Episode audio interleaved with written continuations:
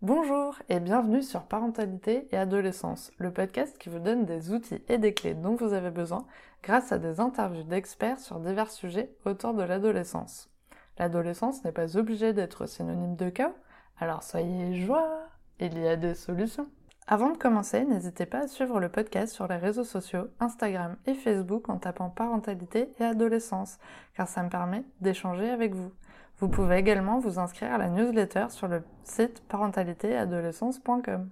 Parce que ce podcast existe depuis deux ans, j'ai eu envie de marquer le coup en proposant aux éditeurs de passer derrière le micro pour nous parler de leurs épisodes préférés. Je vous propose un épisode témoignage d'une auditrice du podcast qui a accepté de se prêter au jeu. J'espère que cet épisode vous plaira. Bonjour Véronique. Bonjour Sarah. Alors merci beaucoup d'avoir accepté mon invitation sur le podcast et surtout de témoigner en tant qu'auditrice du podcast. Alors pour commencer, pouvez-vous vous présenter s'il vous plaît? Alors euh, j'ai 62 ans, je suis mariée et j'ai quatre enfants, des grands enfants qui ont entre 25 et 34 ans. Il y a 25 ans, je suis arrivée à Bordeaux et euh, on m'a ce qu'on m'a proposé au travail ne me plaisait pas et donc du coup euh, j'ai utilisé la possibilité que j'avais dans ma mon entreprise euh, publique de prendre ma retraite anticipée pour me consacrer à, à mes enfants. Super. Alors comment avez-vous euh, découvert le podcast? Et depuis combien de temps l'écoutez-vous? J'ai découvert le podcast, le, post, non, le podcast, je vais y arriver, donc en novembre dernier c'était euh, à cette conférence sur l'orientation scolaire. Et donc, euh, donc ça, c'était avant de découvrir le podcast. C'est vous que j'ai découvert. Et, euh, et, donc, j'ai apprécié cette conférence beaucoup et j'ai apprécié la capacité que vous aviez à transcrire en termes clairs et à poser des questions claires sur des, mais synthétiques, quoi, sur les, poser les bonnes questions, mais de manière simple. Et voilà. Et donc, du coup, je me suis euh, renseignée, enfin, je suis allée voir et j'ai découvert le, podcast euh, euh, de cette façon-là. Super. Alors, merci beaucoup pour le compliment. quel épisode vous a le plus marqué et pourquoi, du coup? Il y en a. moi, j'ai plusieurs épisodes qui m'ont marqué. Je peux? Vous avez le droit de tous les nommer, il n'y a aucun souci. voilà. Donc, en premier lieu, c'est le premier épisode sur le burn-out, mais mais euh, il y en a eu deux autres après de témoignages. De, donc, euh, les, numéros 82, 81 et 83, j'ai noté. Très précise. parce, que, parce que ça me concerne. Donc, effectivement, euh, j'ai trouvé des éléments, certains que je connaissais, qui étaient confirmés et d'autres qui me rassuraient ou qui me, mmh. j'apprenais. Et puis, j'ai aussi découvert un épisode très intéressant, alors le 52. Ouais. Est-ce que vous pouvez nous rappeler du coup euh, quel était le thème? Parce que c'est vrai que je n'apprends pas tous mes épisodes par cœur, je suis désolée. non, mais c'est parce que j'ai oublié le nom de l'intervenant aussi.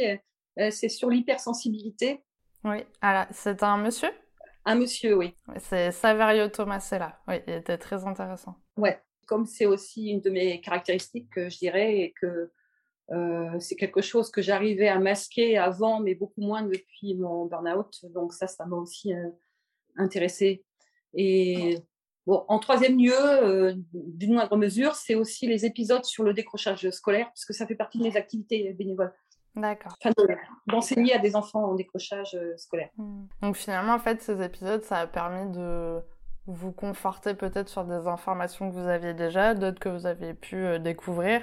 Et puis, ça peut peut-être aussi être un sentiment de peut-être de soutien et de savoir que vous n'êtes pas aussi toute seule à vivre tout ça. C'est ça, oui. Puis euh, de voir euh, comment certaines personnes arrivent à, aller au-delà. Pas toujours de la même façon que moi. Euh, hmm. Souvent, j'ai l'impression que c'est mieux.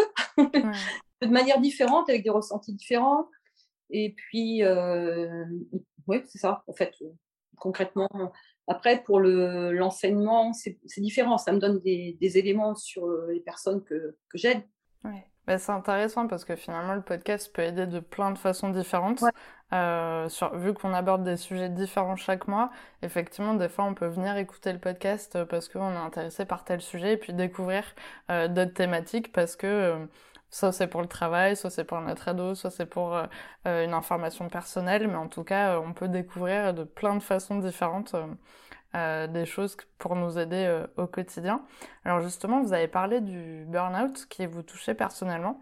Est-ce que vous pouvez nous raconter comment s'est déclenché le vôtre? Alors, donc, en fait, je dirais que c'est c'est un trop-plein qui s'est manifesté à un certain moment, mais c'est suite à donc j'ai quatre enfants et ma, ma petite dernière a, a, une adolescence un peu, un peu compliquée. Et euh, c'est à la fin de, c'est quand ça a commencé à aller mieux pour elle que ça s'est déclenché pour moi. Hmm. Je dirais que je me suis peut-être autorisée à, à déclencher mon burn-out. Parce qu'en réalité, j'avais déjà des symptômes physiques depuis plusieurs, euh, plusieurs années. Alors, euh, l'hypertension qui est arrivée, euh, j'ai bon, des problèmes de dos. Alors, ça, c'est des problèmes aussi un peu héréditaires, de, de d'ailleurs, de scoliose ou de, de lombaire.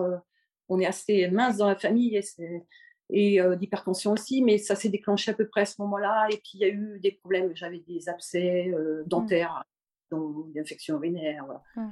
Et, et puis, il y a un moment, vraiment, là, ça a été au niveau psychologique, quoi. C'était plus possible de tenir. Mmh. Et, euh, et, là, j'ai demandé de l'aide et c'est là que mes symptômes euh, physiques se sont calmés ou ont disparu. Mmh. Oui, le corps vous a appelé à l'aide un petit peu. Ouais, voilà, c'est ça. Et êtes-vous toujours suivi du coup Et si oui, quelle évolution vous pouvez euh, remarquer aujourd'hui par rapport à votre première séance? Alors oui, je suis toujours suivie. En fait, ça s'est passé il y a six ans, un peu plus de six ans. Donc, euh, je suis moi en psychothérapie, donc avec une psychiatre, et euh, je n'ai pas pris de médicaments. Donc, j'ai entendu d'autres témoignages un peu différents. mais c'est aussi une question d'histoire familiale. Je me refusais totalement à prendre des médicaments. Et, euh, et donc, donc c'est peut-être un peu plus long, je ne sais pas. Et donc, c'est par la parole que ça s'est résolu. Bon, maintenant, j'espace un peu les, séances, mais ça a mmh. été quand même un, soutien hebdomadaire quasiment pendant, euh, pendant six ans. D'accord. Et oui, effectivement, ça m'a, ça, enfin, euh, ça m'a évidemment fait du bien parce que j'étais dans un tel état, mais on n'a pas forcément conscience d'ailleurs à quel point on, est dans un sale état. Mmh. Heureusement, je pense. Et donc, euh, donc du coup, bah, j'ai, j'ai pris conscience. Déjà, il y a eu un moment où effectivement, j'ai pris conscience qu'il fallait vraiment que je demande de l'aide. C'est ce que j'ai fait. En fait, je suis passée par un, autre psychiatre, celui qui suivait ma fille, qui constate mon état et, euh, et, du coup, il m'a envoyé vers une de ses euh, collègues. Et puis après, euh, au cours du, du, suivi, dans les premiers mois, il y a des choses qui sont ressorties. J'ai pris conscience de, des mécanismes qui m'avaient conduite à ce burn-out. Mmh. Et puis, depuis, il y a une troisième étape où j'ai pris conscience qu'en réalité, euh, vu le vécu que j'avais eu, j'étais plutôt en stress post-traumatique, ce qui a conduit, voilà, on appelle complexe, qui a conduit au burn-out aussi. En fait, c'est une succession de choses. Il y a un moment, on ne peut plus encaisser. Mmh. Oui, c'est ça, le, le burn-out, c'est vraiment une association et une accumulation de plein d'éléments différents qui font qu'à un moment donné, on arrive justement à, à cet état.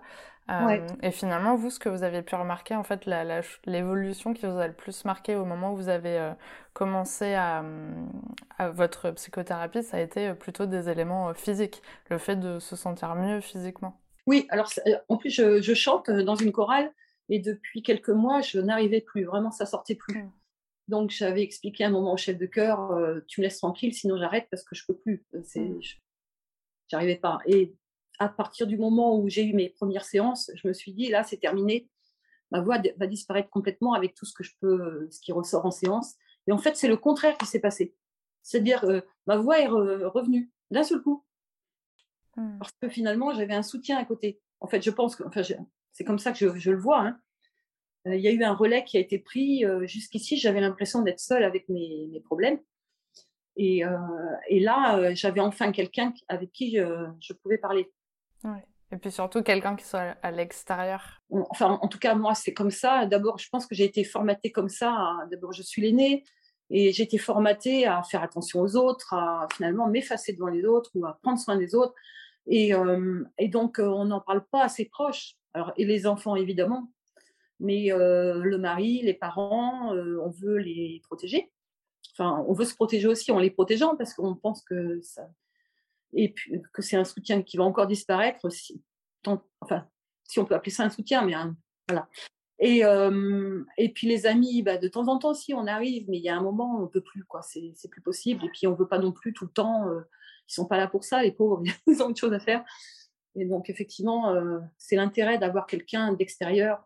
Voilà. Oui, je me souviens, quand on a échangé par téléphone, vous m'aviez parlé d'un passage en fait que Philippe Tedo, du coup le psychiatre que j'avais interviewé sur le burn-out, avait dit euh, et que vous aviez euh, justement euh, apprécié de sa part. Est-ce que vous vous souvenez un petit peu de ce passage? Oui, je m'en souviens très bien parce que en fait c'est vraiment un élément dont j'ai du mal à enfin à, me débarrasser quoi. C'est cette culpabilité parce que je donc lui il disait qu'en fait il fallait surtout pas faire ressentir, et d'ailleurs c'est parce qu'ils ne le pensaient pas, aux parents qu'ils étaient responsables des perturbations, du burn-out et des, perturbations que ça pouvait amener.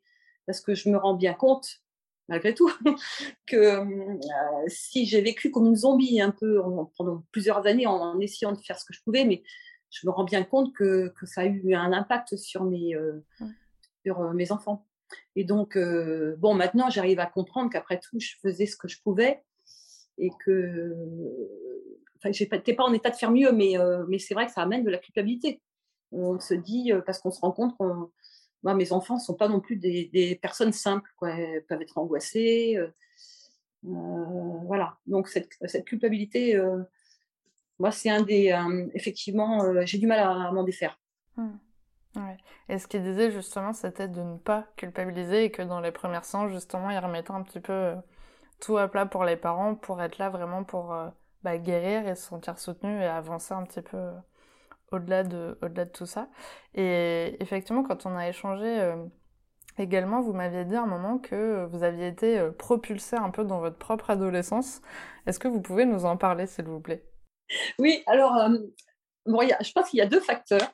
Alors, il y a un, professeur en psycho, en, psychopathologie ou professeur en psychologie euh, qui s'appelle Ouari euh, Maïdi, qui enseigne à Lille, à Besançon, je crois, et qui a fait un, qui a, qui a énoncé un concept qu'il appelle maturescence. Il dit qu'au moment de, de la ménopause, à peu près, là, il y a une espèce de regain d'énergie, euh, de vitalité, de libido, qui peut faire penser à l'adolescence. Donc il y a déjà ça parce que c'est à peu près c'est mon âge en fait. Mmh. Et puis il y a aussi ce qu'a dit Philippe Tedo, c'est-à-dire que euh, que l'adolescence de certains de nos enfants peut nous repropulser dans, dans, dans la nôtre. Et euh, il se trouve que euh, ma fille, ma dernière fille, a vécu un traumatisme en, particulier à cet âge-là, mmh. qui est comparable, je dis pas similaire à un que j'ai vécu à peu près au même, au même âge. Et, et je pense que effectivement, donc autant avant ce burn-out, elle, elle allait mieux, tout avait l'air de se calmer. Je disais à mon mari, bah, finalement, je me vois bien euh, aller petit, à petit vers la vieillesse, etc., tranquillement. Et, et, quand ça s'est produit, ça a été terminé, quoi. C'était plus du tout ça. C'est euh, euh, dans ma tête, j'étais devenue quelqu'un d'autre. J'étais, il y avait plus de lien entre mon âge actuel, mon âge fantasmé ou intérieur. Et, et, je dirais même ça, et ça, j'en ai parlé avec des personnes. De, je fais partie d'un, du CN2R, euh, membre d'une communauté de personnes à l'épreuve de trauma, de mmh psychotraumatisme. Et il y en a un autre qui m'a dit la même chose, c'est-à-dire que j'ai eu l'impression que mon corps se transformait. C'est-à-dire que j'ai quand même, euh, j'ai eu quatre enfants en moins de 9 ans, donc euh, euh, même si je suis plutôt quelqu'un qui reste mince, j'ai pas, moi, le stress me fait maigrir, hein, de toute façon. Euh, euh, ben, on est quand même orienté mère de famille, si je peux dire. Mmh. Et d'un seul coup, j'ai retrouvé un corps de femme, de jeune femme, enfin, et tout ce qui va avec. Mmh. J'ai changé ma façon de m'habiller. enfin voilà, ça. Et il fallait plus me parler de, de vieillir, de. J'y pense plus, quoi. Ça m'est sorti de la tête. C'est voilà. Et je pense que du coup, je rattrape certaines choses, peut-être que j'ai pas vécu à cette époque en particulier. Euh, bon, euh, j'ai, en fait, j'ai vécu la, mort euh, brutale d'un de mes amis quand j'avais 16 ans, donc en terminale. Et, et je pense que ça, ça a été aussi un, un coup dur qui suivait d'autres, mais et ça nous a tous propulsés, le petit groupe qu'on était, très, très soudés dans, dans l'âge adulte d'un seul coup. Enfin, il y a des choses qu'on a perdues. Cette insouciance de la, l'adolescence, par exemple, on a perdu. Et, et donc, voilà, c'est un état particulier, c'est un peu, J'en suis pas sortie, pour vous dire. Bah, il faut profiter alors. profiter de cette deuxième adolescence. voilà. Alors, on arrive à la question pour les auditeurs.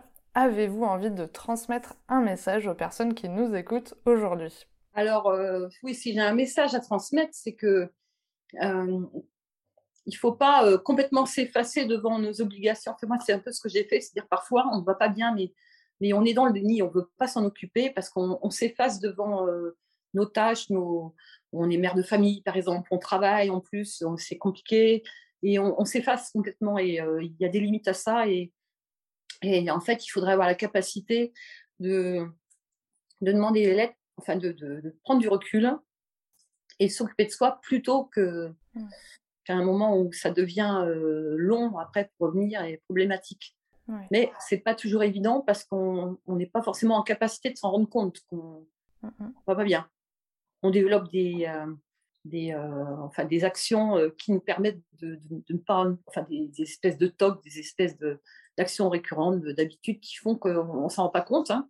Mmh. Et c'est pas évident, mais, mais voilà, demander, avoir des, au moins se confier, avoir des confidences relativement euh, distantes si c'est possible, et puis si ça marche pas, aller voir des professionnels. Contrairement à ce que j'ai entendu dans un des podcasts sur le burn-out, je, je suis la, cette femme euh, dit qu'elle qu'elle n'a pas du tout apprécié son, euh, son suivi par une psychiatre pendant deux ans et qu'elle a arrêté du coup pour faire autre chose du développement personnel. Mais euh, je pense qu'il y a un moment où de toute façon on a absolument besoin de, de, ce, de cette prise de conscience et c'est vrai que contrairement aussi à ce que j'ai pu entendre, ce qu'on dit dans un, enfin c'est un lieu commun et, et qu'on m'a dit personnellement, c'est pas un signe de faiblesse d'aller voir un professionnel au contraire, c'est un signe de courage parce que ça prouve qu'on on reconnaît qu'on a des problèmes, on, décide de les affronter. Et c'est vrai que les séances, c'est euh, pas un long fleuve tranquille. Souvent, ça nous remue, on en sort, euh, on a pleuré, on a envie de pleurer, euh, ça nous bousille la journée, mais ça nous fait réfléchir. Et peut-être que cette dame, bah, finalement, elle disait donc à chaque fois j'étais en pleurs quand je sortais, mais peut-être que si elle n'avait pas eu ces deux années de remise en question, elle n'aurait pas été capable de faire, faire ça après. Voilà. Après, c'est vrai que tout le monde est différent et il faut trouver euh, la chose qui fonctionne le mieux pour nous. Quand on trouve un professionnel, que ce soit un psychologue, un psychiatre, peu importe, euh, et si ça ne fonctionne pas, mais qu'on sent qu'on a vraiment besoin euh, d'aller dans cette direction, il ne faut pas hésiter à aller en voir un deuxième, un troisième, jusqu'à trouver le bon, parce que hormis le fait que ça soit un métier qui, soit fait pour nous aider, il y a aussi quelque chose d'humain. Euh, et il faut aussi avoir le feeling avec la personne et forcément c'est pas évident de le trouver comme ça. Euh, euh, même sur recommandation, ça peut très bien fonctionner avec une amie à vous, mais pas du tout avec vous. donc il faut pas hésiter justement à aller en chercher plusieurs pour trouver la bonne personne qui sera faite pour vous et d'avoir ce petit feeling justement qui vous permettra d'avoir confiance et de pouvoir vous livrer en toute conscience aussi et, et que ça se passe bien pour vous. Donc euh, voilà, après que ça soit euh, un psychiatre du développement personnel, un coach, peu importe, chacun est différent, mais en tout cas, il faut trouver le truc qui fonctionne pour nous et ne pas hésiter justement à aller demander de l'aide. Et, euh, et du coup, pour finir, vu que c'est un épisode un peu spécial, est-ce que vous avez un message pour le podcast? Car ce mois-ci, c'est son anniversaire. Dites-moi pour quelles raisons les personnes devraient écouter ce podcast. Alors, bah, parce qu'il est, il, il a un très grand éventail de, sujets abordés. Et puis, euh, c'est ce que j'ai dit tout à l'heure, euh, j'apprécie beaucoup cette façon que, cette capacité que vous avez à, récupérer les éléments essentiels, à les transformer en questions simples et à repartir après sur. Mmh. Donc, euh, alors, moi, j'ai pas lu tout, j'ai pas écouté tous les podcasts, qu'il y en a maintenant en 98, c'est ça, ou 99 On n'est pas loin des 100. Hein voilà. j'ai écouté ceux qui me qui m'intéressaient le plus pour l'instant. Après, euh, il y a des fois, il y a des moments où on a besoin de certaines choses, des moments d'autres. Donc, euh, c'est intéressant d'avoir tous ces sujets, de se dire tiens, j'ai besoin de savoir est-ce que, est que je peux trouver des informations? Mm. euh, Et puis d'avoir les deux côtés, professionnels d'un côté et puis de l'autre les, les, personnes qui voilà les témoignages. Ça c'est ça c'est c'est important aussi les, les témoignages. Mm, et mm. pour sur ce que vous venez de dire, si je peux rebondir un peu, euh, c'est vrai qu'il hum, faut que la personne soit adaptée, ça c'est évident, et j'ai arrêté de conseiller euh, les personnes que je connaissais parce que je me suis rendu compte que ce, que, ce, que, ce qui, moi, m'avait fait du bien, ce que j'avais recherché n'était pas forcément ce que recherchait la personne en face. Oui. Et peut-être même que moi, il y a 30 ans, euh, je n'aurais pas recherché non plus la même personne si j'avais eu conscience à l'époque. Il aurait, ça aurait été mieux. Mm. Du fait que j'en avais besoin, euh, j'aurais probablement pas cherché une personne, euh, la personne que j'ai à, à l'heure actuelle. Par contre, euh, c'est pas évident de changer comme ça parce qu'il y a un tel investissement. C'est une relation qui se fait à deux, c'est sûr. Et, euh, et c'est pas neutre et ça demande de l'investissement et euh, on n'a pas envie de faire ça 50 fois. Voilà. Non, je pense qu'il faut le faire dès le début. Si c'est la première séance et qu'on voit que ça fonctionne pas, il faut, il faut continuer et, et aller chercher. euh, Parfois, ça met quelques séances à s'installer aussi. euh, donc, il faut peut-être quelques séances, mais c'est vrai qu'il faut assez rapidement parce qu'après, si l'investissement est trop grand, on n'a pas envie de recommencer ailleurs. Enfin, moi, personnellement, euh. Oui, puis c'est déjà une démarche assez importante d'avoir osé y aller. Donc, euh, donc c'est sûr que c'est pas évident de recommencer à chaque fois la même démarche plusieurs fois avec une personne différente. Mais bon, faut essayer, euh, si on sent qu'on en a vraiment besoin, il faut quand même essayer de trouver la personne la, la plus adaptée, en tout cas pour nous aider. Et puis, il ne faut pas, faut pas avoir honte d'en parler. Moi, moi j'en, parle parce que je me dis ça peut aider les gens qui n'osent pas.